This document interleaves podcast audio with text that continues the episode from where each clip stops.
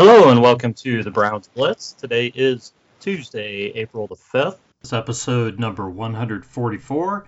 I'm your host, Rod Bloom. Joining me today is my guest, Dan Hanrahan. Hey, Dan, how are things going? Fantastic, and I want to commend you right away from getting that my, my last name right. Um, the, the pronunciation trips up a lot of people. I tell tell most folks that if they get hung up to say my entire name, first name and last name, because Dan Hanrahan is a lot easier to say than just Daniel Hanrahan or whatever. So you did great. Good job. How that practice paid off. so everybody can follow you at D Hanrahan on Twitter, and uh, you're joining joining me all the way from Austin, Texas. Yes, sir. How's how's the weather down there? You know what? Believe it or not, it's funny you mentioned ask that because it was 99 degrees here today, and I'm pretty sure, uh, without fact checking, that it was a record high today. So 99 is a little bit too warm for me in April, but uh, usually this is the time of year in Austin, Texas that's absolutely beautiful. Uh, wildflowers bloom in Austin, Texas in April, and it's usually room temperature outside. But today was a little bit, a little bit, uh, a little bit warm. Nice, nice. Well, yeah, we're uh, we're still struggling in the uh, to get really out of the 50s back here where I live in Southwest Ohio. Uh, keep Yes, keep hoping for an extra, you know, maybe 10 degrees or so to kind of, you know, just get a little bit more spring-like. Um, Sure. I, I remember springs in Ohio growing up in Brunswick, you know, the Cleveland area. You, uh, how many basketball games we played on icy driveways, waiting for the spring to come, and uh, you know, we'd see a daffodil pop up, and we're like, "Yes, it's spring!" And then next day, two feet of snow. So yeah, daffodil's done. Yeah. Yeah, um, my my wife and I and my my daughter and her fiance, we're going to this uh, Cincinnati beer uh, beer on tap thing, um, like a beer festival beer fest on uh, on Saturday. Mhm. And we've been looking forward to this for like a month or so. That- It's just different brewers, and you go down, you get to sample, you know, whichever beers you want and stuff.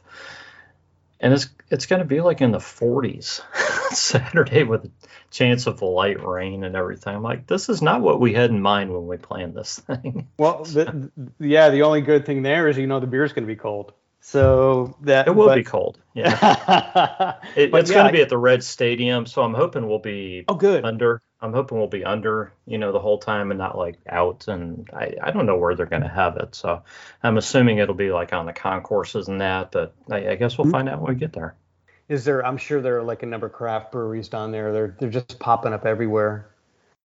Um, craft breweries everywhere. Um, I think there's going to be, um, they're going to have like 150 or, or 200 different beers at this thing, I think, and um, like 50 different breweries. So they're from around Ohio and stuff too. That sounds So, fantastic. No matter what the weather is, that's fun.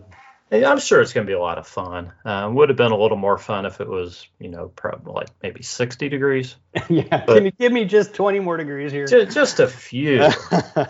So uh, it, it was unintentional, but I'm going to use that little segue of talking about that um, that beer fest to go right into the Blitz beverages and talk about what we're drinking tonight. And Sure. Dan, you're the guest, so I'm I'm going to let you go first. Tell well, us I, what you I I do like a nice cold beer every once in a while, no doubt about it. Tonight, though, I mean, I I really love uh, trying different vodkas. You know, we mentioned I'm from Austin, Texas, and uh, uh, Austin's home to Tito's, uh, home to Dripping Springs, and other vodka distilleries here. Believe it or not. And so we get a lot of good vodka down here. And I like to just, uh, what I'll do is I'll mix uh, like a good San Pellegrino, uh, flavored sparkling water, and and top that off with a little bit of vodka, and it's that's refreshing to me. And you know, when it's 99 degrees outside, you're either doing that or you're trying to find a nice cold beer. So that's what I got going on. you need something when it's 99. Yeah. Nice, very nice. Uh, as advertised, I'm drinking a Kentucky Tangerine Cream Ale, and I think this is their newest creation. Uh, it's 5.5 percent, so it's not not super strong. Um, it's uh, I got to tell you guys, this uh, the tangerine and the cream is just it's pronounced in this, but it's not like overdone. And they do a good job really on all of these beers, all these Kentucky uh, bourbon barrel, even though that's not really in the name of this one. They do a nice job on these. Uh, you better like tangerine or orange to to try this one because that's that's what you're going to taste. But if you do like that flavor, this is a good beer. And I know some people probably don't like the fruity beers or whatever. And you know, if that's not your game, then then that's cool. But if you want something nice for the summer, I would I would grab a six of this because it's it's good. It sounds good. I yeah. uh, I've got a buddy of mine. In fact, he's up. He's still up in northeastern Ohio and uh, where I grew up, and he brews his own beer and, and things. And whenever I visit family, I still have my family at my my uh, my mom and, and, and dad and my uh, sisters and stepbrothers are up there, and my my nieces and and uh, I uh, I try to go to Great Lakes because I'm a big Dortmunder fan. So I, I, try to get that beer when I'm up there. Unfortunately, they don't ship it down here uh, unless my mom and and, uh, and and Bob come visit in their van and bring a couple of cases to me. I don't get to experience it. So I like Great Lakes a lot. Yeah, they're very very good brewery. I don't know if I've ever had a beer there that I didn't like. yeah, right, right. yeah, yeah, that's that's kind so of close how your eyes breweries. and pick one. yeah, just pick one. But yeah, it's cool that you have your favorite like that too. So okay, that's uh, that's that's that segment, the beverages. All right. Good stuff. so so Dan, we're to the point where we uh, where we talk about your journey as a Browns fan, and I'm just going to turn it over to you and and let you talk about um, your life as a Browns fan. Anything you want to talk about, you know, growing up, memories, um, anything you'd like to to share with everybody. Well, first, thanks for having me. You know, I uh, again looked at your podcast and and the Browns Blitz and saw that you had a lot of really cool people on it. So I, I feel a little bit like I'm not worthy, but I'm honored to be a part of it and and uh, you know, I know you've had assorted um, guests from the Browns Twitterverse on here, and I guess I'm one of those. But uh, you know, I never get tired of talking about the Browns. I mean, I'm a big Cleveland sports fan in general, um, but I would rank the Browns first. I would rank probably the Cavs second, and, and the Indians third. I'm a huge, huge Browns fan. I always have been. I, I you know, I, I remember. I'm, I'm old enough to remember um, you know, in the 70s when they had that little bit of a lull, and and uh, I was just in my you know, youth at that time, and uh, the I had a funny story where where uh, you know grandfather my grandfather was a huge Browns fan, and he would bring us to games, and uh, I always wondered why he never let me drink from his thermos um, when it was 20 degrees outside or, or minus four degrees outside, but.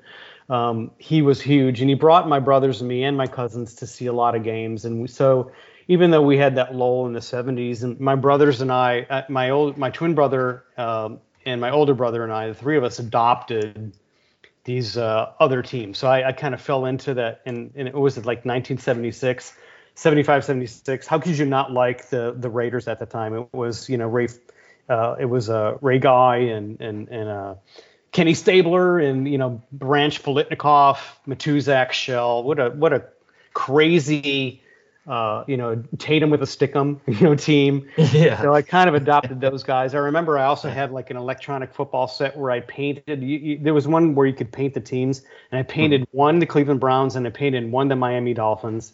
So I like the Dolphins mm-hmm. back then too because I think that's when they had. Uh, you know, Shula and Griese and all those really great players.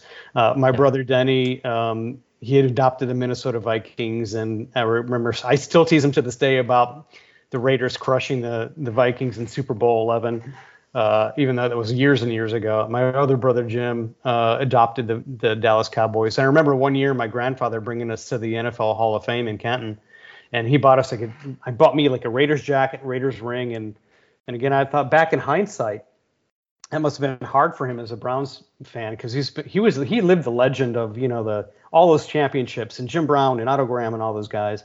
And uh, luckily, uh, we we got over that pretty quickly because in you know when I was growing up in high school is when uh, the cardiac kids happened. You know, in fact, I graduated high school in '81 in Brunswick, and the cardiac kids were what 1980 in in that era. So how yeah. could you not love that team and everybody that was in that team. And uh, I still to this day have my favorite players. You know, obviously Bernie Kosar and and you know uh, you know Ozzie. You know how could and, and Byner and Mack and all, all those guys.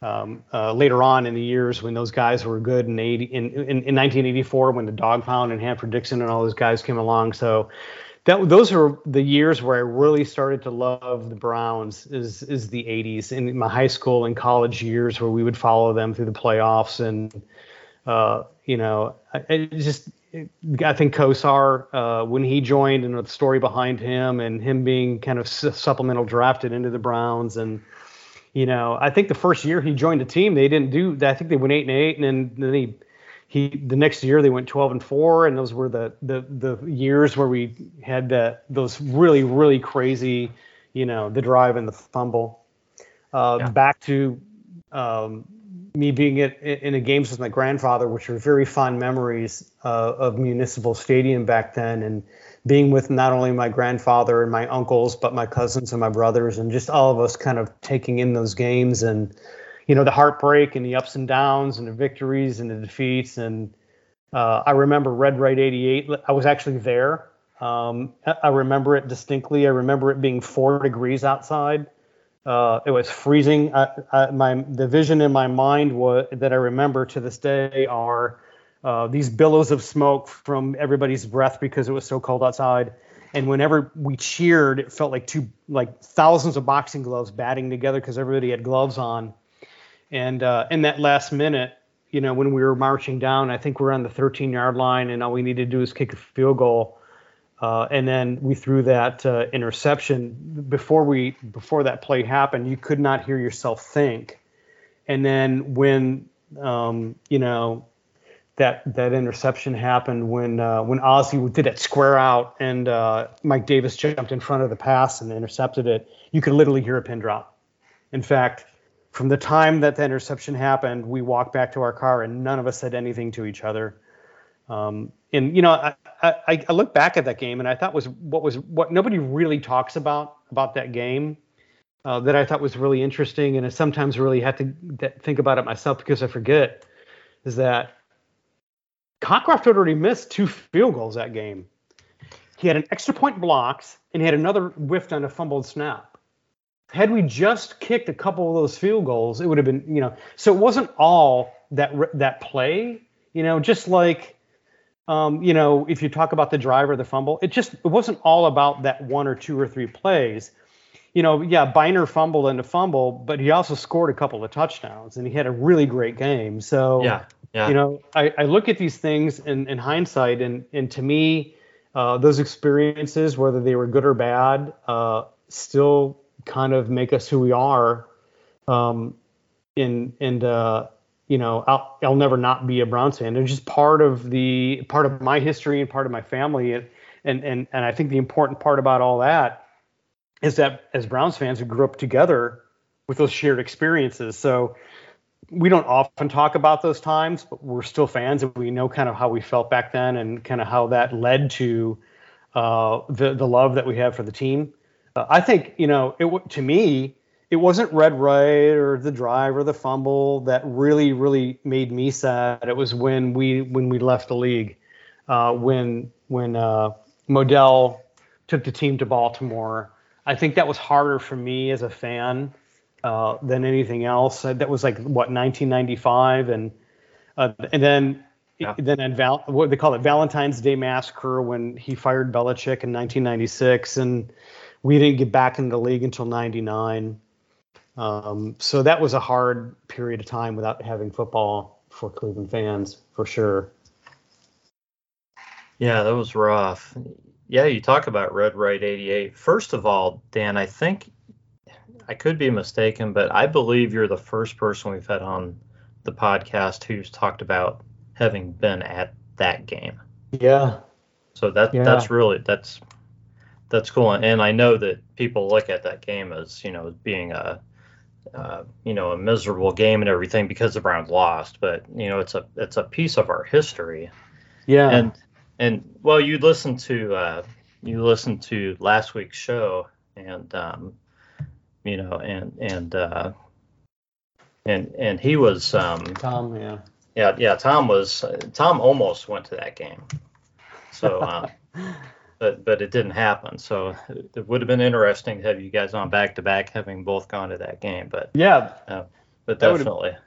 But yeah, you, been you, cool. you you talked about the uh, the kicking. I you know I I was I was kind of just getting into football at that time, but I remember just just from watching the game and, and what Cockroft had done up to that point, and the way they talked about the ball being like a brick and the way the winds Oh, yeah. were swirling. It was It- frozen. Frozen. yeah, there there kicking the ball just was not an option No. at that point in the game. They knew that. I mean, there was like, uh, if they would have tried to kick, it was like maybe a one percent chance it would have been good.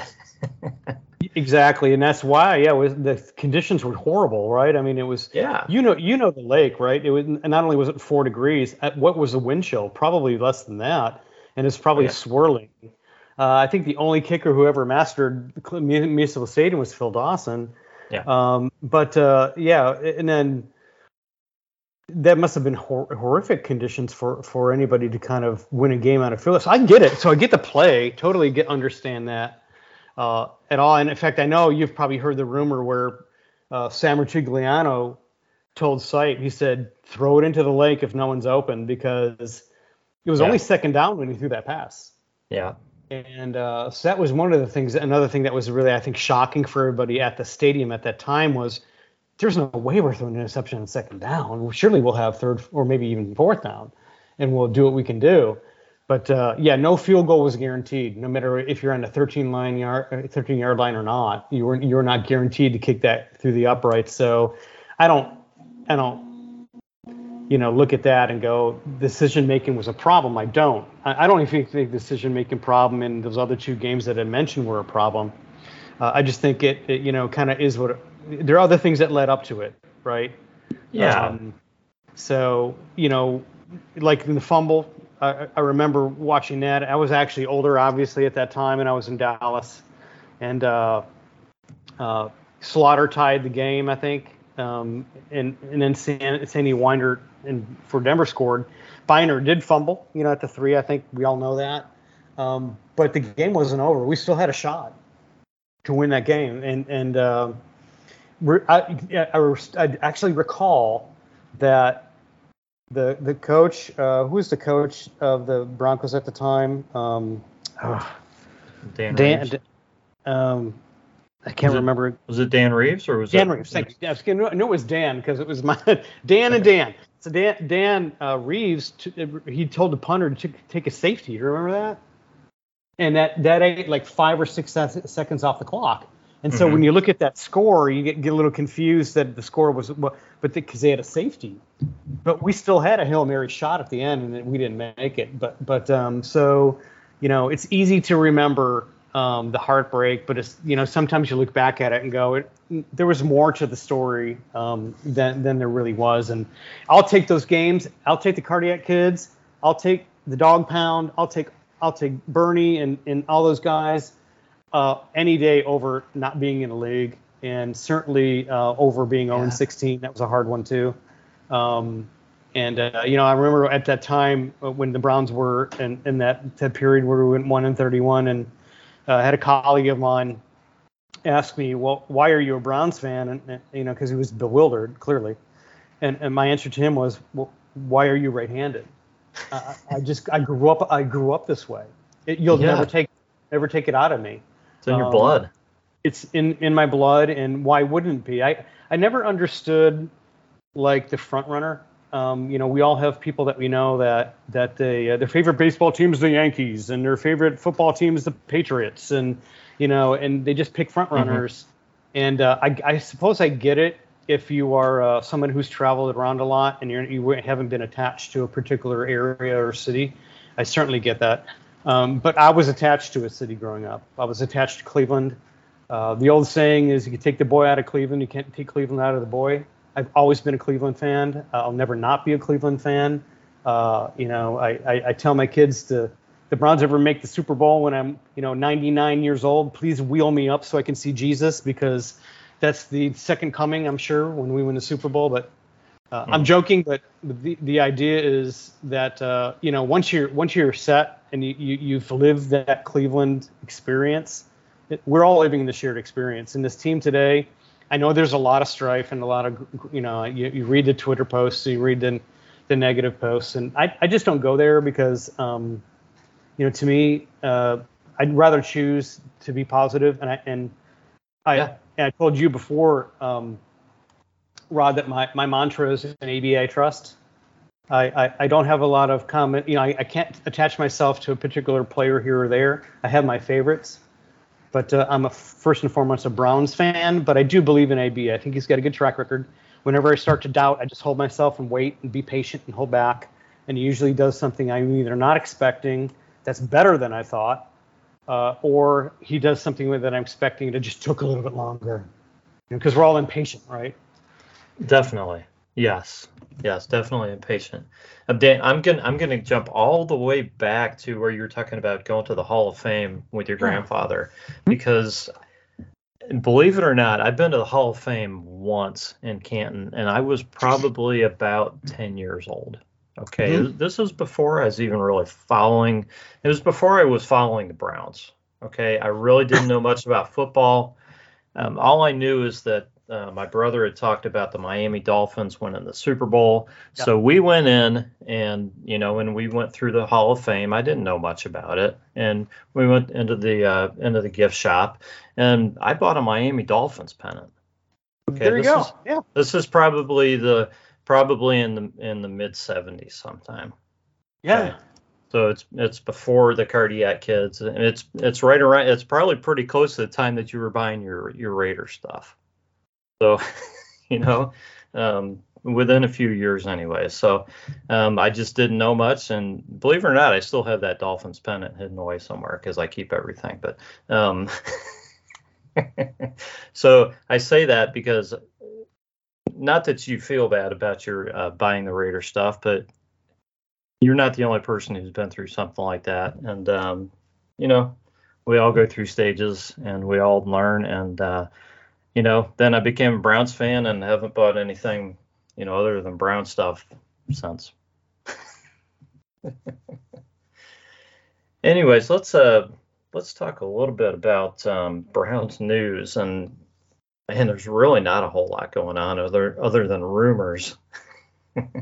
Uh-huh. Browns signed uh, the Browns signed signed. Uh, I'm just gonna say they signed their punter, and I got to be honest, I haven't heard how you say his last name, and I don't know it because the guy's never was never on the field for the Packers. Is it uh, Corey? Is it Baj- Bajorquez or Bajorquez? You you you can hear me now, right? yeah, I can hear you. Great, awesome. Uh, I wasn't sure earlier. I might have hit my mute button.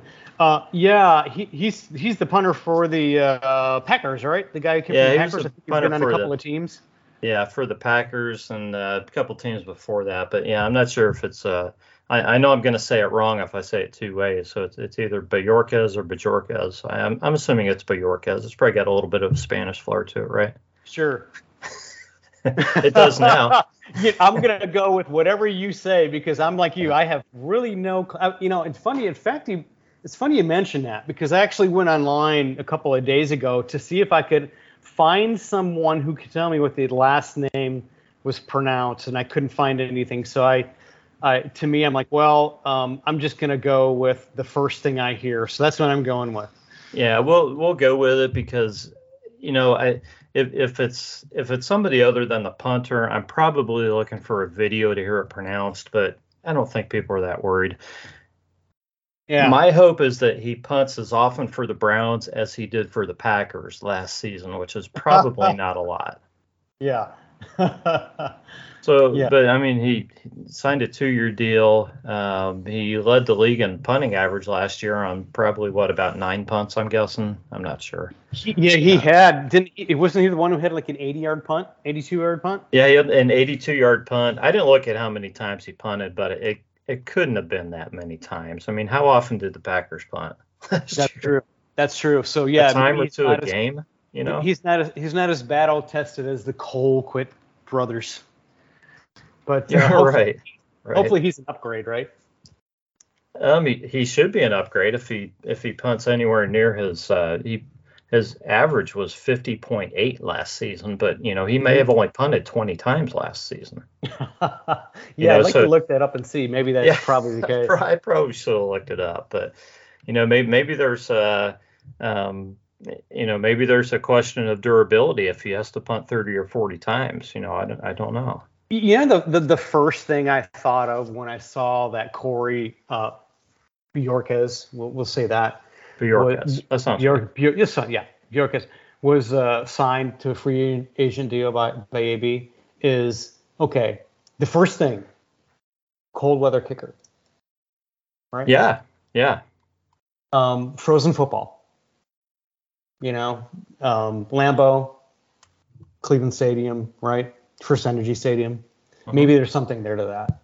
I don't know. Uh, in, in, in addition to you know punting 80 yards, I'm not sure how much the the uh, the uh, spin or roll was on that punt, but uh, he seems to be, if you're looking at options, a pretty good option to go with. I mean, uh, really kind of a uh, no downside to me, really, to get him in there. And I would also assume that during training camp we're going to have some competition. I know that I've seen a lot of drafts, and you know some of the late, late, late round drafts have this drafting this this Cade York kicker out of LSU, and that may very well be the case in the sixth or seventh round. But but they signed Chase McLaughlin, and uh, and I think they're going to open that competition up in camp too.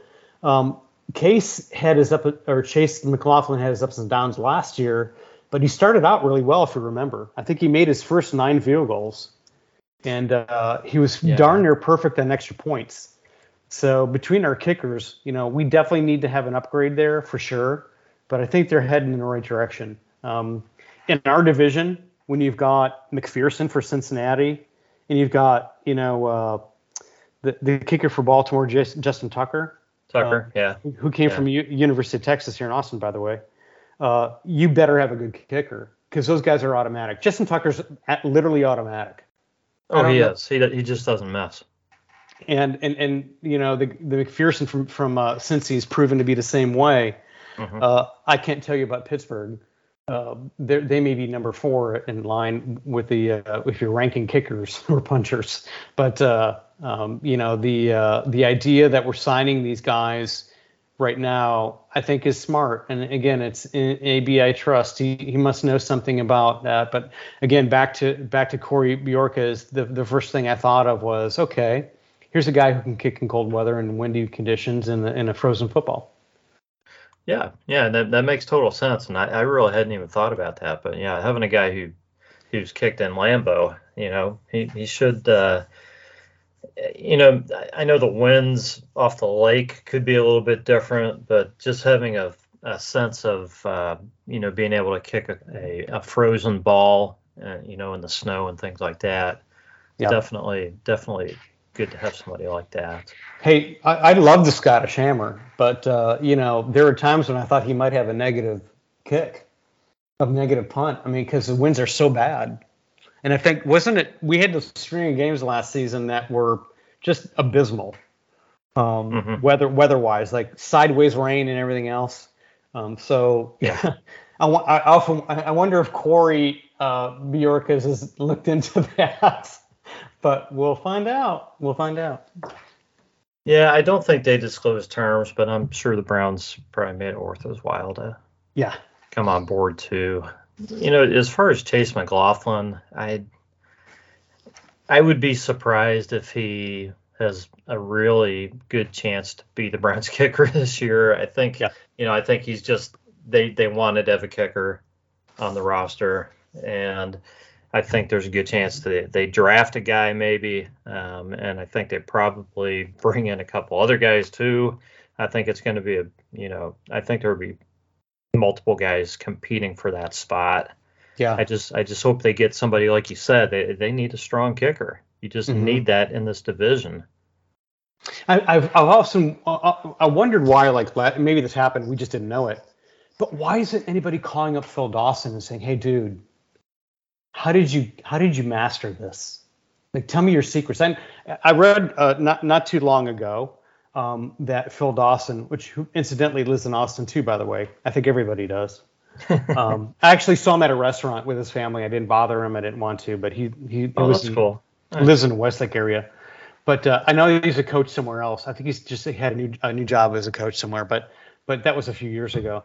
But back to Phil, you know, I know that he used to. Um, I think he was the one who actually had put the ticker, the tapes on the the goalpost for the wind, or he also also had another visual spot at the at the top of the stadium so he could read the wind, and he would calculate the the, the wind, you know, and, and the swirling wind so he could adjust his kicking to it. And uh, if I'm a kicker, if I'm Chase, or if I'm whoever we decide, you know, whether it's you know the Cade York or another kicker out of the draft to kind of compete with him, I'm going to. I'm the first phone call I'm making is Phil Dawson.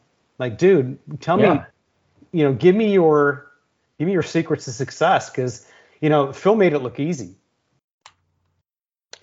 He did. He did. And yeah, I would think, uh, man, I, I don't know why the Browns wouldn't. Uh, why leave it up to the kicker? The Browns should just pay Phil Dawson to come in and work with their kickers, and, you know, in Yeah. training camp. Say, hey, we're bringing Phil in to work with you guys for for a week, and you I know, mean- to help you out. How old is Tom Brady? Right, I it's I don't 50? know. I don't Yeah. know. No, Phil- he's Phil- 45, 40, something like that. Phil's only 47. Come on, Yeah, well, Phil could probably still kick. let's make this happen. Yeah. Yeah. Too bad he has a job somewhere, but that's okay. All right, we'll, Yeah. we'll forget that. Yeah.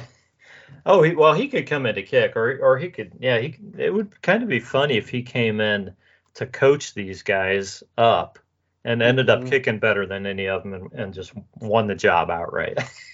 Yeah, Wouldn't that be great? right.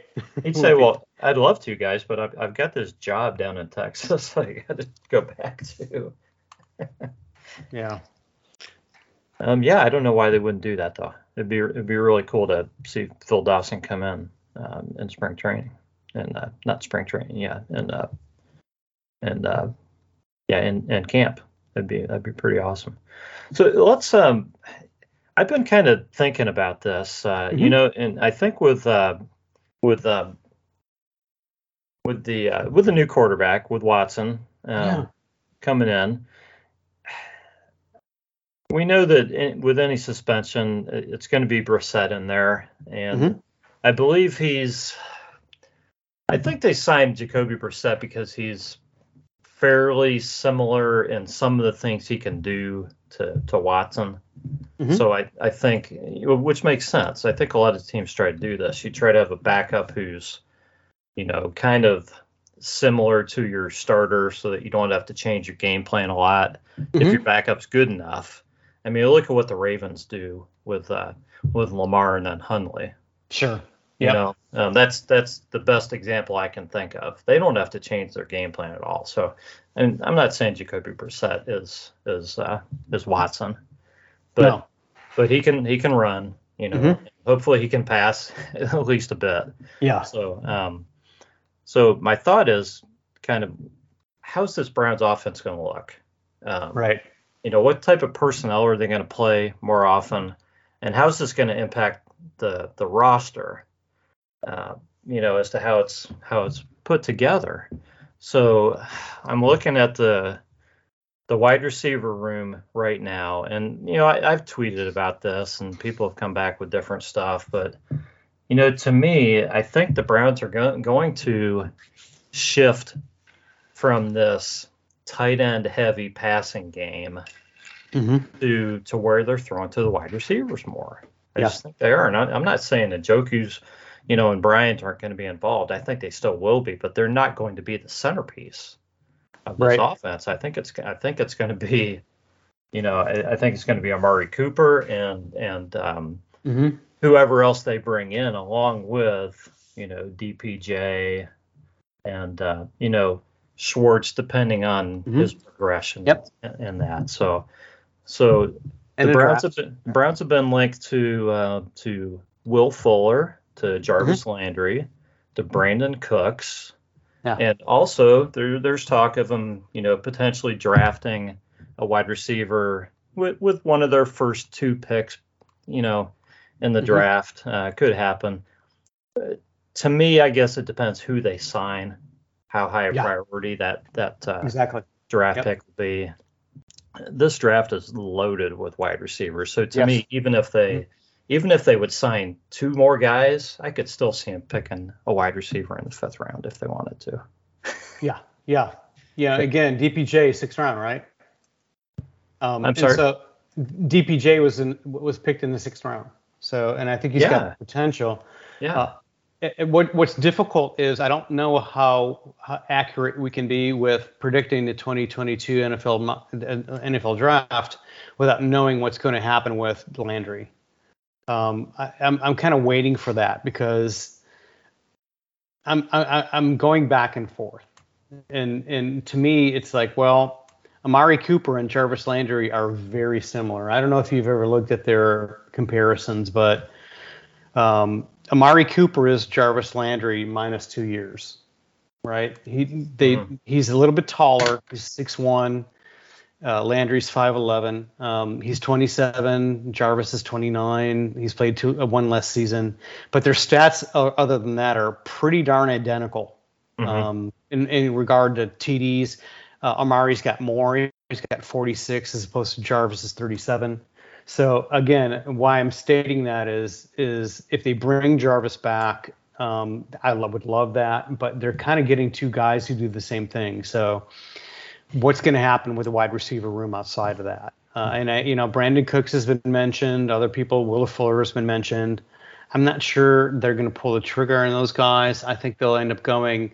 Mean, when I look at the draft, I you know I can't I can't predict like like a lot of people what's going to happen with that draft without knowing what's going to happen before it. But I look at trends, and so the trends I'm seeing are um, when I look at wide receivers. Uh, well, first of all, I see two things that that all the pundits are saying that we're going to do in our draft at uh, at number 44, which is round two. We're either going to pick an edge guy or we're going to go wide receiver. And primarily wide receivers, I see them uh, the Browns selecting is Pickens from from Georgia, right? He's six three. or, or Metchie, yeah, one of those two Yeah, guys. yeah, yeah. But Pickens I'm- is I'm- a popular pick, yeah. Pickens is the one I'm seeing at 44 that that I see a lot, which is so. Uh, you know, I'm not I'm not guessing here. I'm not I'm not predicting myself. All I'm saying is I'm saying who all the other you know PFN, Dawg Pound Daily, NFL Mocks, Walter Football, Cleveland.com. Who are these folks kind of looking at? And I keep seeing his name pop up, and uh, he's 6'3", he's 201, he's got speed. Uh, he can stretch the field. He's not a slot receiver, thank God, because you know we've got Jarvis, we've got, in a way, Amari kind of isn't, kind of isn't. He can move him around, but you're right. I think we need to have a receiver in the draft. Um, they're also talking about other guys. This guy may. There's a guy called Khalil Shakira at Boise State, who is, and, and Jeremy Ruckert is a tight end at Ohio State. So they're they're talking about a couple of people on the receiver side that may complement what we already have. I agree with you. Back to your original statement. I think we're getting away from the three, two tight end sets, and we're going to go more wide receiver. Um, I think when you look at a guy like Jacoby Brissett, uh, he he doesn't have the wheels that a Lamar Jackson has, but you know, a couple of years ago in 2019, he had 56 rushing attempts. Right? I mean, he, he had four, four He rushing can still run. he had four rushing TDs. He's mobile. So Yeah, that, I think that's the idea. Uh, uh, he threw for almost 3,000 yards in that year. So he can throw the ball.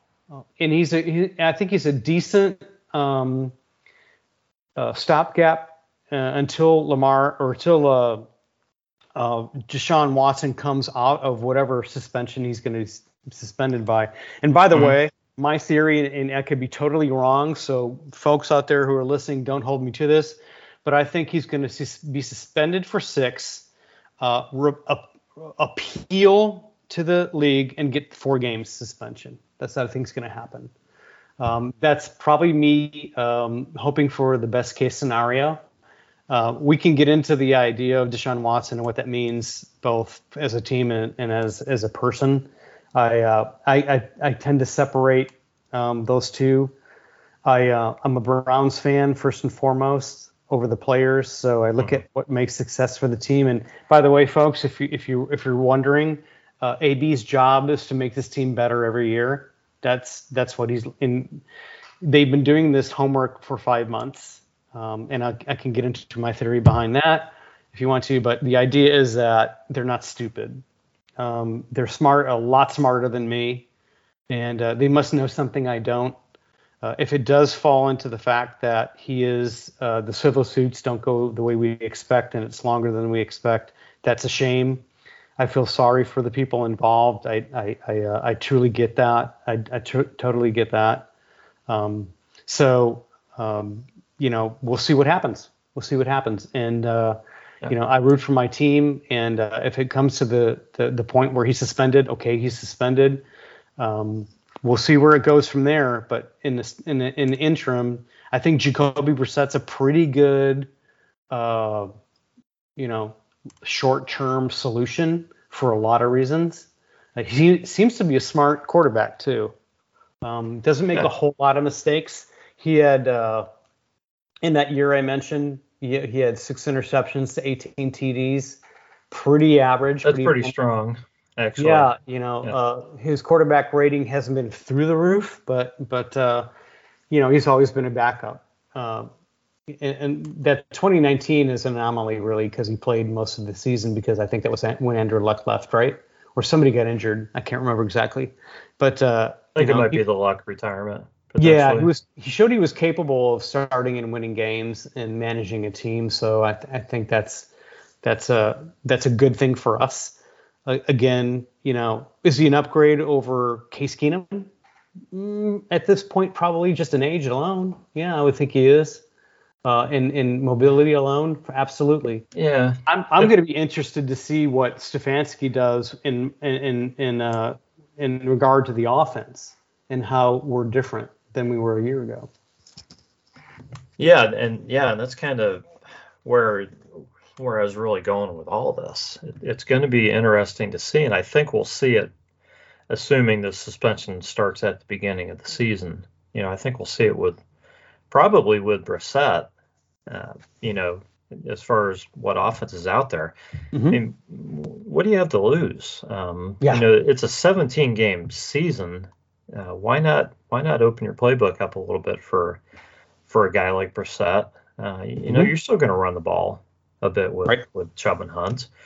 Uh, but it, especially if you if you sign one of these other wide receivers, if you sign Landry or or trade for Cooks or or sign Fuller and maybe add a draft pick. And I realize we're talking numbers game at that point because you probably have somebody on the roster who's not making the team then maybe. Right.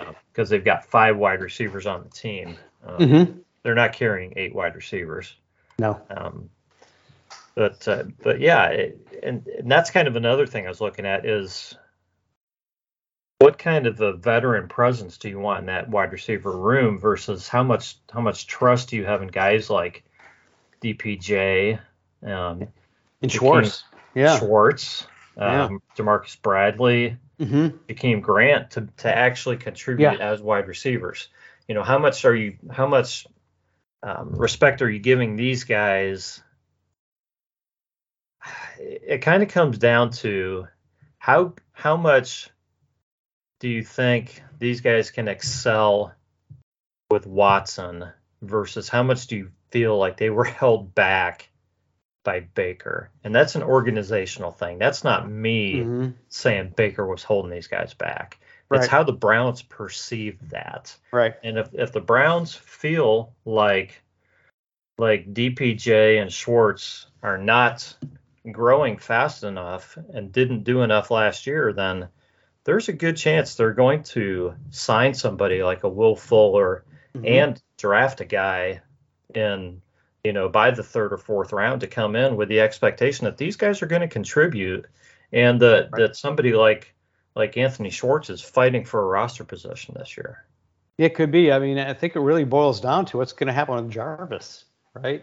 There's a yeah. veteran presence, you know, and, and the, the, everything that I've read about Amari Cooper is is he he's a, he's like Nick Chubb. He's a silent leader. He, he's not going to take the uh, um, he's not going to take over the locker room in a fiery speech like Jarvis did in the Hard Knocks those years ago where he kind of told everybody to get their you know what together. Um, so it, it, you know if, if they sign Jarvis, I think we've got that that that veteran presence solved. Yeah. But if they don't, then you're going to have to rely on a Cooks. You're going to have to rely on a Fuller or somebody else to fill that gap. Absolutely, for sure. Yeah, this, that's going to have to happen. Uh, or you know, you know, the the the uh, the shift is to a team that is maybe a little less vocal and just does their talking on the field because that's what Cooper does and that's what Chubb does. Yeah. And, and, there's other guys out there. I mean, you know, I, I would think somebody like Cole Beasley would be an upgrade. Um, you know, I'd be I'd be happy with. All. Those um, I, there was somebody else I can't remember who else I was thinking of that somebody mentioned, but Cole Beasley. Uh, I think it was probably Cooks who somebody mentioned to me. Mm-hmm. But um, Cole Beasley. I mean, there's there's still guys out there who could fit quite nicely on this team and contribute. Uh, so I think um, you know the wide the wide receiver room is going to be it's going to be interesting, and I wouldn't be super comfortable if I were uh, Anthony Schwartz or Ja'Marcus Bradley. well, it, you know the good thing for Schwartz is he's only in his second year, and and uh, you know I'm gonna I'm probably not gonna remember this correctly Rod, but I think didn't he have some injury troubles last year as well? I think he may have had some struggles he, he there. I don't know, was it a hamstring or he had something that kept him out yeah, early. Uh, yeah. And we know he's uh, we know that he was drafted uh, because of his speed and that he's mm-hmm. a little bit raw and that he's right. got a lot of potential. Right. So so trust me, I'm, I'm not trying to get him off the team. I just think yeah. that if the Browns decide to go a little more veteran heavy at wide receiver that that especially you know what kind of started getting me thinking about him and, and actually my brother jeff kind of mentioned this first to me i think was mm-hmm. the fact that we're watching this uh, you know the uh, um, the um, with the uh, you know all the uh, um, draft picks mm-hmm. at the combine the wide receivers and mm-hmm. they're all running in the four threes not all of them but like 15 yeah, right we're thinking, how special is is uh, is Anthony Schwartz right now? Yeah. Okay. If these guys are running in the four threes, if they're better receivers coming out than him, mm-hmm. Is there a potential that the Browns can get a guy with similar speed in the third or the fourth round and pick him and, and feel like he's already ahead of Anthony Schwartz? That's all. Yeah. You know? and, and if that's, that's the case, point. he's in danger. Um, if they if they yeah. if they feel like he's coming along and he's going to improve, then then absolutely they're going to keep him because he's he's on that that sixth round mm-hmm. contract for three more years. Mm-hmm.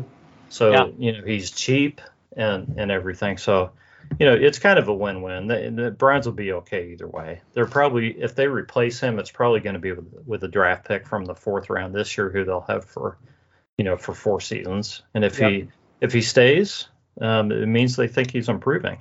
So. Yeah, speed is good. Uh, you have to have other things too. I, what did Schwartz run? Did he run a four three?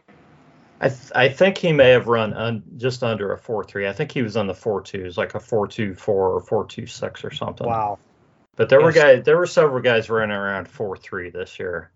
Oh, there uh, were. I mean, there a lot. You know, um, Jameson Williams ran a four two five, and so you're looking at yeah. guys like the they're looking at us with George Pickens. He ran a four four seven, but you know he's also six three, so that's pretty fast for a six three guy you know, and and uh, you, you, mentioned Cole Beasley.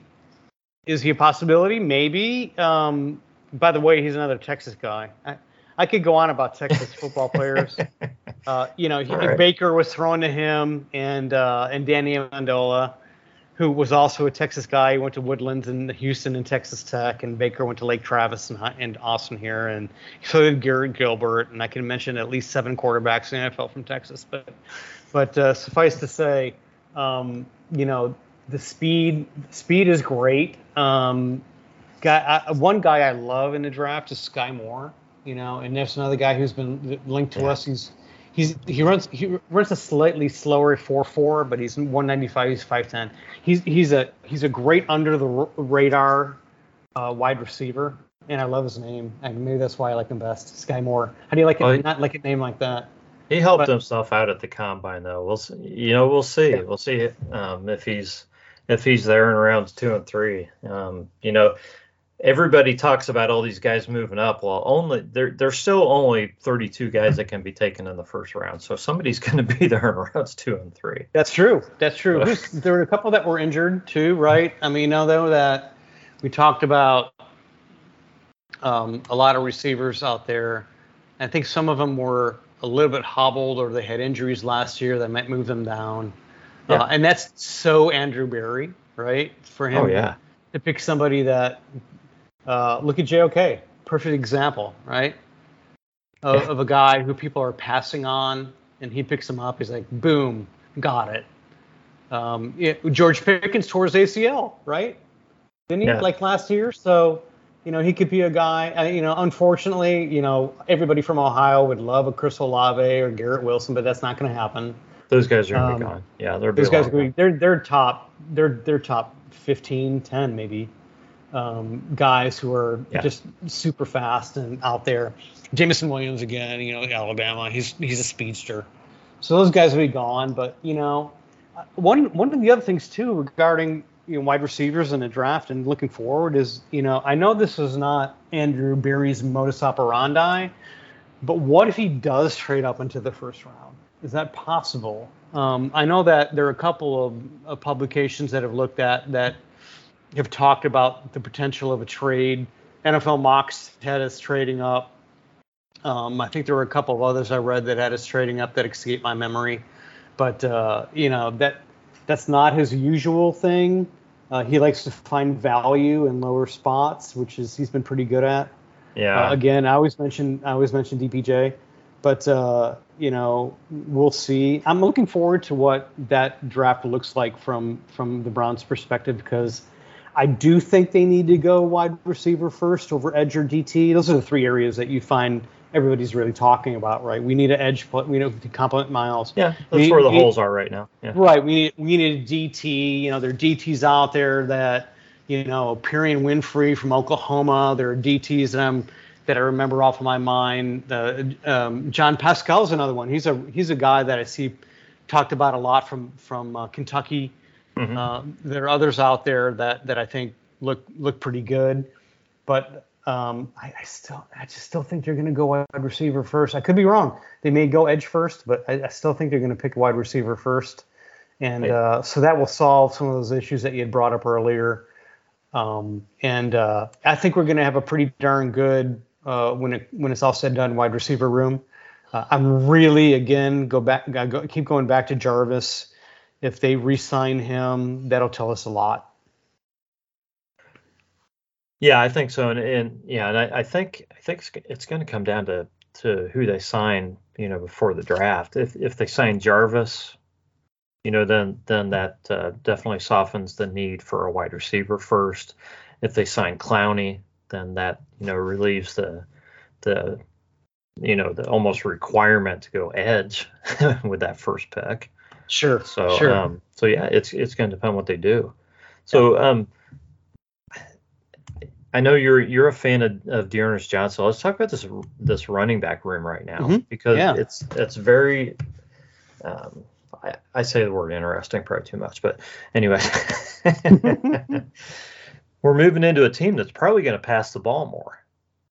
yeah. Yeah. So, and you've got Nick Chubb uh, signed for another, you know, I think three seasons uh, at a minimum. Um, Kareem Hunt's in, he's in his last he's in his last season uh, of his contract right Mhm. now. Uh, D'Ernest Johnson is a uh, is an RFA. Um, right. the Browns the Browns have tendered him, so so they they can they can match an offer. Uh, so we'll, we'll see what happens there. I, w- I would think uh, I would think they'll probably uh, I, I I'm hoping he's back. You know, and then they have Demetric Felton. Um, people can debate whether he's a wide receiver or running back. You know, I kind of like tend to put him in the in the uh, wide receiver room, especially if you have the other three guys on the team. Yeah. But um, but I I don't know. I guess you have to see what happens with Johnson and Mm-hmm. You know the the payroll uh, for this season seems to be okay. You know, I was thinking that they were going to have a problem with with the guys they had to sign, especially with the new contract, Mm-hmm. and and that there was a chance they were going to trade Kareem Hunt, you know, to to lose, you know, for a draft pick and to you know to to clear some cap space, but I don't think they really need to do that now. Um, so I, I think he's probably going to be on the team. Uh, D'Ernest Johnson, man, if you can have him for a million or two million, why would you let him go? Yeah, and, and don't forget you've got a quarterback, you know, potentially in Watson who can run. Right. Yeah. So Yeah. so you, you you're gonna you, I'm sorry, but you're gonna have to design plays for him too. Um, that's gonna happen, right? Or he's if you don't design plays for him specifically, you're going to. I know Stefanski will and our offense will, but but uh, you know he can wing it too, and, and and he can draw in that defense and and you know make people miss and you know uh, I, I wouldn't say he's going to be along the lines of Lamar Jackson because he actually has an arm. Um, but uh, there's that factor too. So you've got a stacked backfield. How do you make everybody happy? You're going to have to be creative. I mean, I think you look at DJ and, um, you know, I, I'm a big fan of his because, you know, I saw what he did when he stepped in. I saw the burst. I saw the second level. Like when, when I remember, we all remember watching Nick Chubb and we saw that second gear he had. Yeah. Oh my God. I thought it's We- just fun to watch. we have we have something really special here in Nick Chubb. He he turned on that second gear, that 98 yard touchdown run, and it hmm. was a joke. It reminded me of watching Johnny Manziel as a Texas A&M football player literally run by college teams that looked like they were standing still. And I know I know Johnny football turned out to be an absolute one of the probably the worst bust in NFL history, but in college, I remember a colleague of mine saying, "You got to watch this, see this film," and I went, "Oh my God, who is that? He looks like a he looks like the Flash."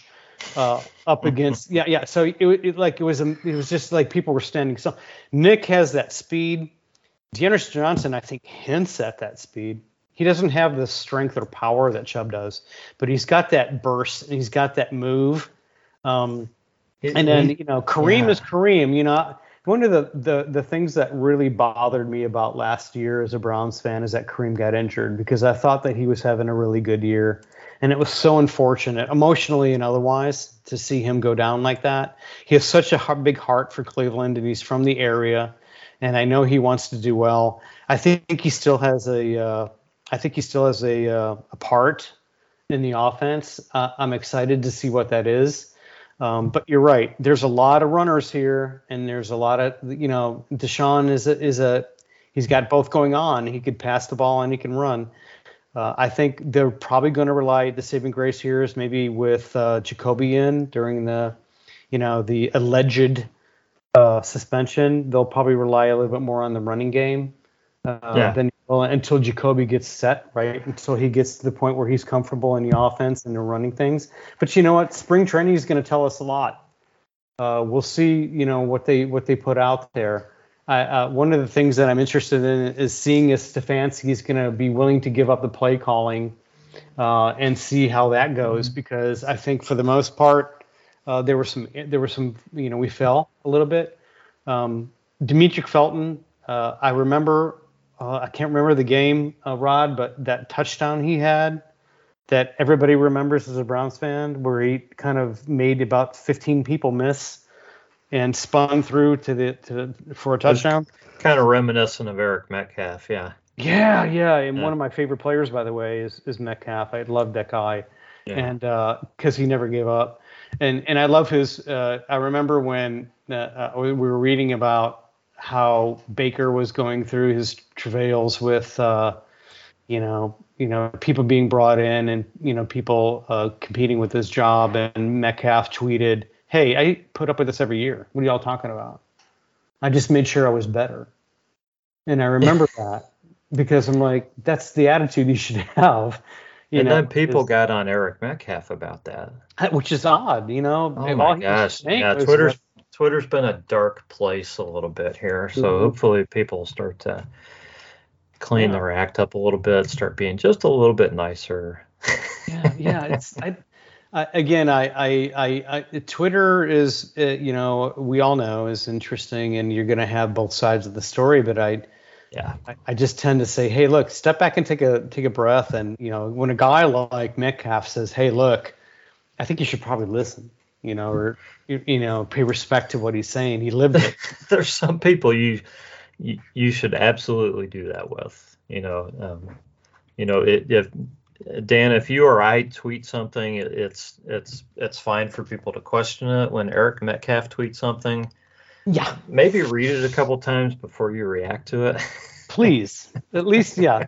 As a Browns fan, you oh, you should genuflect to the tweet of yes. our, our superstars from our glory days. For, absolutely for sure. Those guys played real football in, in conditions that we'll never understand, and they have the experience. And you know, it was always competitive. Like you know, I love you know, I, I'm a professed Baker fan. I, I always have been. I I think um, I'm like everybody else. You know, I, I think that we we had stars in our eyes with with Bake. You know that when we saw him take over in the New York, uh, what what I call the White Night Monday Night game, yeah. were against the Jets. You know, of course, he led to that comeback, and you know, after Tyrod went out with concussion, and he caught that two point conversion from Landry. It was all it was glorious, right? I mean, as Yeah. Browns fans, that's, that's everything that we had ever hoped for. And uh, I, I, I, we also wanted him to lead us to the promised land. I actually dreamed about Baker holding up the Lombardi Trophy, and you know, all of us with tears in our eyes. And it's really unfortunate that that that didn't happen. And and it's God, it's just hard to deal with. Uh, uh, you know, and, and you- you've got two sides. You got the Baker haters, and you got the the Baker boys, as they call them on Twitter. And uh, I don't disagree with either side. I, I get both sides. I've seen some Yeah. things from Baker that I thought were actually absolutely magical, and I've seen some things from Baker. Like one of the things that sticks out in my mind is, you know, it, I believe it was the Vikings game, and uh, he had a poor performance that game. And and but there was a third down play where he t- completely missed. We talk about Demetri Felton, by the way. He completely missed a wide open Demetri Felton at the at the at the first down marker that would have extended our drive. And at then that's the moment I started to question: Is my guy number six seeing the field where he should see the field? And I, you know, always been a fan, but that's that started me thinking about that. And and uh, you know, I I'd read on Twitter where that game was actually the time that the Browns front office started doing their due diligence on Deshaun Watson. Hmm. So I put those two things together, and I and I think, well, there's maybe there's something there to that.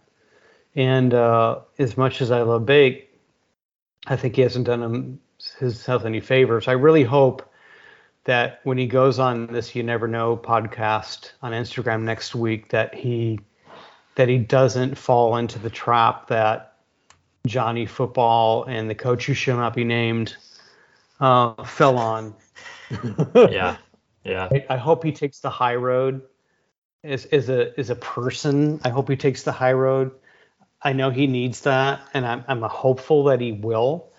I don't want him to engage in that tell-all. You know, like, hey, this is what happened behind the scenes. That's not going to do anybody any favors, especially him. No. I hope he's contrite and positive and humble. And he says, "Hey, you know, this has been tough, but I'm a quarterback that's done this and that. I want to work. I want to work hard.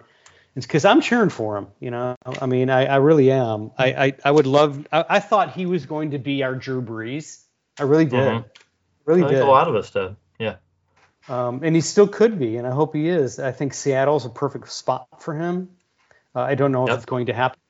I, you know, and I don't think any. I don't think it's it's, it's the Browns miss. They're not mishandling the Baker situation. By the way, I, I have I firmly believe they are not mishandling this. I think it's just a combination of um, the draft coming up, Baker's salary, timing, um, you know, and uh, we'll see what happens next. But um, they're not going to let him go for nothing, and uh, I think that's kind of the contentious part, right? They they they, they need to Yeah. Yeah. figure out what what that looks like. But um, yeah, I wish him all the best, and I'm not one of these haters. I never have been. Um, but you know, everybody should be wishing him that he lands in a spot where he's successful. Hopefully in, in the NFC.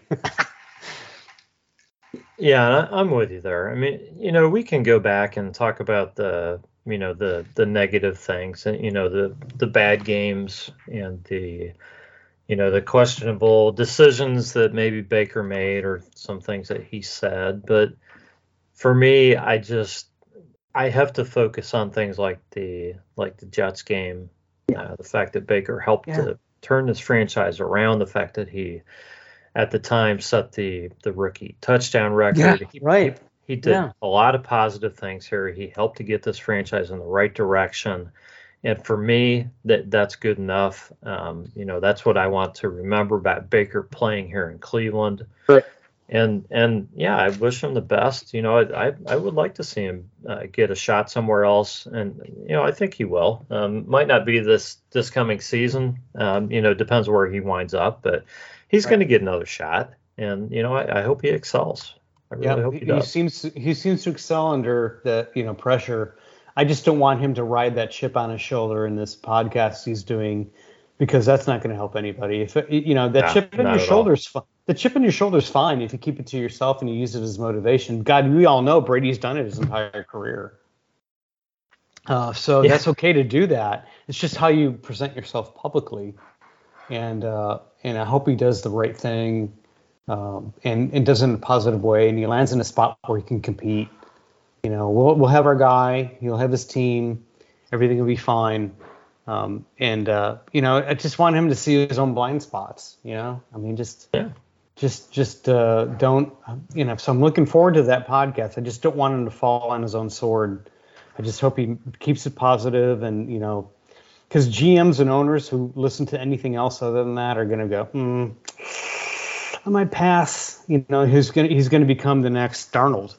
You know, or he's gonna go from team to team, right, and not succeed. But uh, you know, so I mean, that there's that, and uh, you know, hopefully, you know, sooner than later, you know, we'll we'll see what happens, and you know, he'll go his way, and we'll we'll have a training camp that's kind of clear. I know that uh, Watson's I think cleared still until uh, he finds out what's happened with the civil cases to, you know, um, to uh, participate in our, you know, activities coming up as a team, and that's good.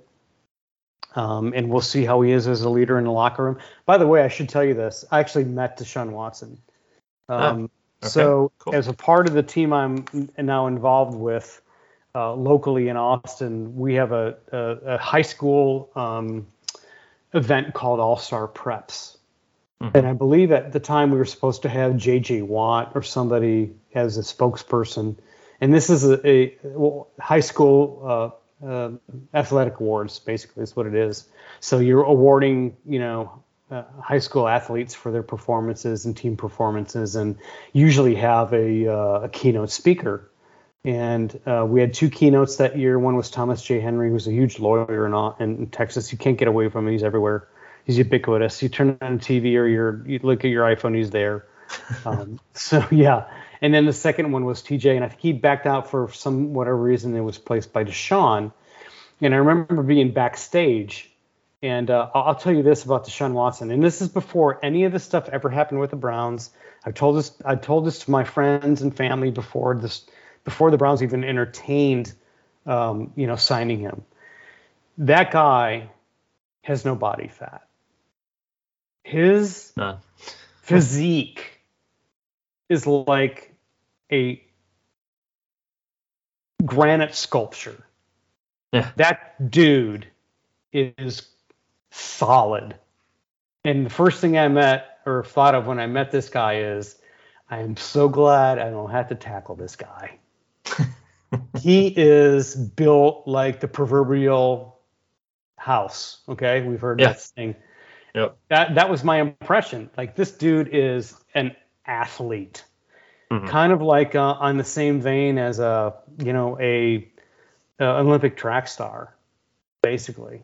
Yeah. So yeah. I, I never forgot that when I met him, and of course years later, you know, here we are, and I'm like, oh geez, I hope he's still keeping in shape.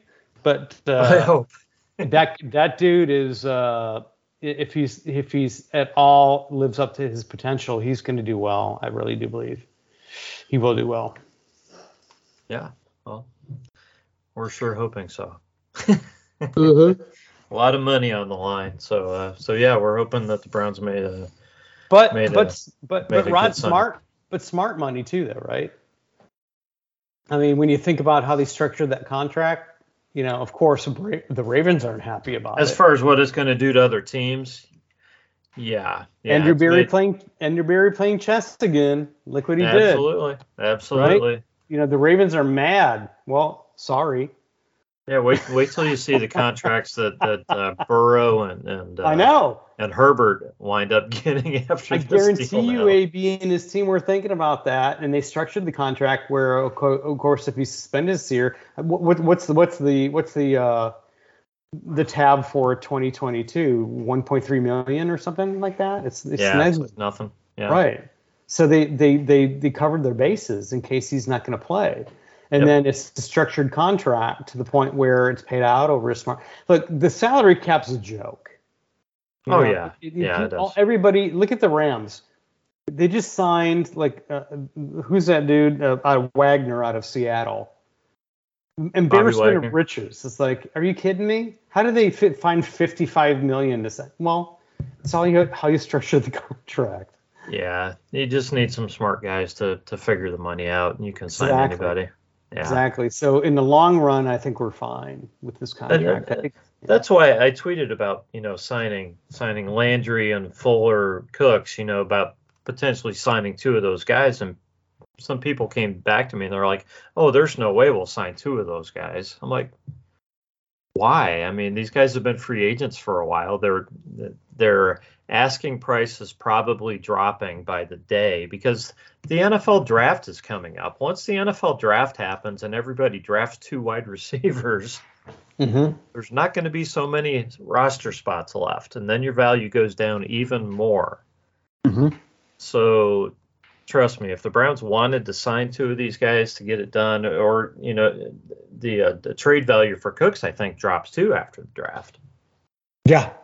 So they could they could get it done, and they could work out the money. Um, wouldn't wouldn't be that tough. In ABA trust, I keep saying it. I mean, That's I, right. when, whenever somebody doubts that guy, I'm like, just wait, wait a minute, you know, Yeah. and and uh, you know, again, his his draft picks, you know, over the years, you know, if you look at his track record, as part of the, either being part of the organization as a, you know, VP of play, player personnel, you know, you're looking at Schobert, Higgins, you know, Ogbah, Myles, Peppers, Mayfield, you go down the list. But as GM, you know, Jedrick Wills, Delpit, Harrison Bryant Phillips, and you've got Newsome, JOK Schwartz. He's got a pretty good track record. You know, Oh, yeah, if you look at look at everybody's drafts down the line, it takes two to three years to to see how they result in either either positive or negative gains. And uh, some of them, of course, you the outliers like Myles, of course, he is going to be a, an immediate contributor. But most of these cats take you know a couple of years, three years to get going. Yeah. So don't look at the drafts over the, the the first year that he does it. But if you look at over the years that he's been with the team, you know there's a lot of lot of uh, more hits than misses, I would say. And uh, so I trust that he's going to find somebody in the draft. And then you know as far as wide receivers, you know. Um, would be what would be really great if we get if Cooper turns out to be like the wide receiver version of Nick Chubb, where he just goes Yeah. out there and performs. And you Yeah. know, um, you we've got a solid, solid offense. But I, I'm I'm also thinking, you know, about things like Njoku, and I know you said we're going to go less wide, less tight end, want more wide receiver. But you look at Njoku, how underutilized I think he's been, you know, and what's what's in store for him you know, and uh, and and that tight end room. So, you know, the the the great teams have a Travis Kelce. You know, they have uh, you know a Jared Cook. They have Yeah. you know tight ends out there that are like wide receivers, and that's another thing that I think could contribute to that to that room. Well, and I'm, I'm a Harrison Bryant fan too. I think he's, you know, um, I know everybody loves Njoku. Um, you know, uh, you know, I've I've talked about him a lot on the podcast. I mm-hmm. honestly was surprised the Browns brought him back just because of the price tag. Um, yeah. You know, by yeah. tagging him, um, there were guys I felt that were better that got you know they signed for less money than what the tag cost the Browns. So you know, for me, I would love nothing better than to see Njoku have a huge season. You know, I, I root for everybody on the Browns. Um, you know, yep when I'm mm-hmm. talking composition, whether guys are coming back or not, I'm just look trying to look at things from a business standpoint, like how I think Andrew Berry would look at it. And right. Now mm-hmm. that Njoku's here, man, I hope he does great. Uh, I I also like Harrison Bryant. He's been underutilized, but I mean it's because they you know they were thrown to three guys last year, and Harrison Bryant didn't get a lot of chances. Right. Everybody talks about his fumbles, which were now you know two seasons ago. Uh, you know, and one of them was on a one of them was on the on a kickoff. You know, so uh, covering right. on a kickoff. So I think people need to give him a break. I think the guy's got good hands, and I think he's you know I think he could definitely contribute a lot this season too. So I agree. I, I'm a big fan of his as well. And you know, it's funny when you talk about things like fumbles. It's like it, misery loves company. You know, like when when teams start playing poorly, even your stars start playing poorly. Like it, it, yeah. it, seemed to be like when the Browns were playing well last year, everybody played well, and then we started to get into this like rut, and and everybody like little drops here and there, a third down drop, a slant drop. It's contagious. It is. It is. Yeah, that's the word I was looking for. Thank you, Rod. It was contagious. It's just contagious and you have to have a, a, you know some success to make sure that you get that consistency in among your players and uh, you know he was no exception i think he fell into that sort of rut thing and uh, was just part of the larger picture of what happened last year where we were underperformed yeah yeah i agree i agree well hey dan we've been going here for uh, for quite a while i think um, i think we'll close up shop, and I, I, think I'll give you a chance to leave the listeners with uh, with some words of wisdom or your closing thoughts, whatever whatever you'd like. Sure. Well, thanks again for having me. I, you know, I could talk all night long about the the Browns. I love them, and people who are listening to this do too. Uh, my only, again, I just go back to the fact that for the first time in many years, I think we have a front office that knows what they're doing. And I know that we look at the players, we look at the games, we look at the outcomes, and we kind of kind of worry about um, that. It's it's normal for a team um, to have ups and downs. You know, I, I, look at the I look at the Bengals, right? So mm-hmm. they were in the Super Bowl last year. Uh, they had five significant drop offs in in in in many years. I mean, yeah, I can go back to to the Super Bowl they were in last before this one when they went 12 and 4. They finished the next year not such a good record. In 88 they went 12 and 4, 89, 8 and 8. 11 and 5, 8 and 8, 10 and 6, 4 and 2. In 2015 they were 12 and 4, 2016 6 9 and 1.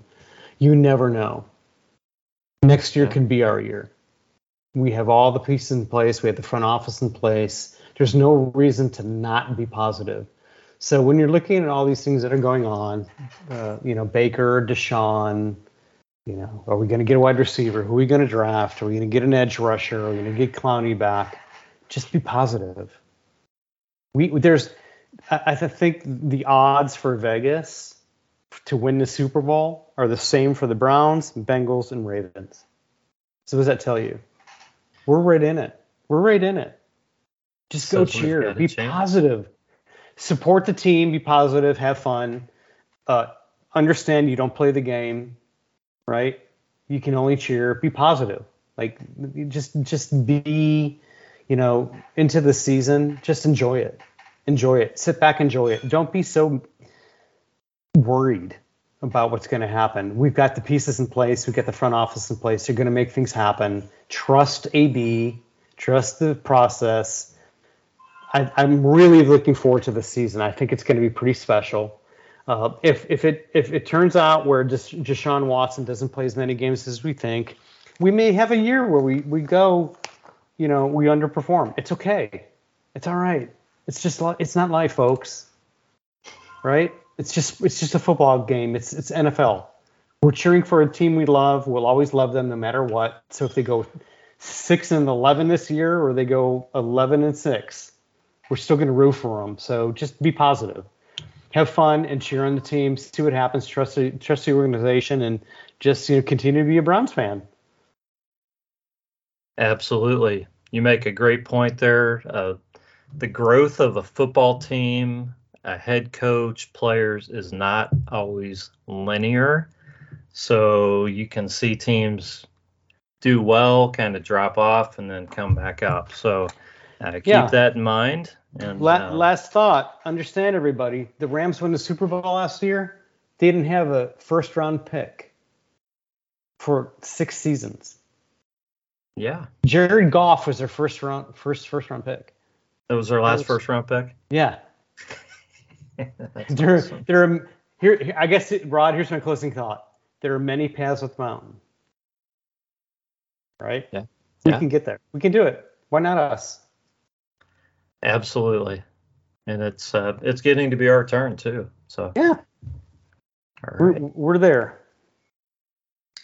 All right. That's Dan Hanrahan. You can follow him at D Hanrahan.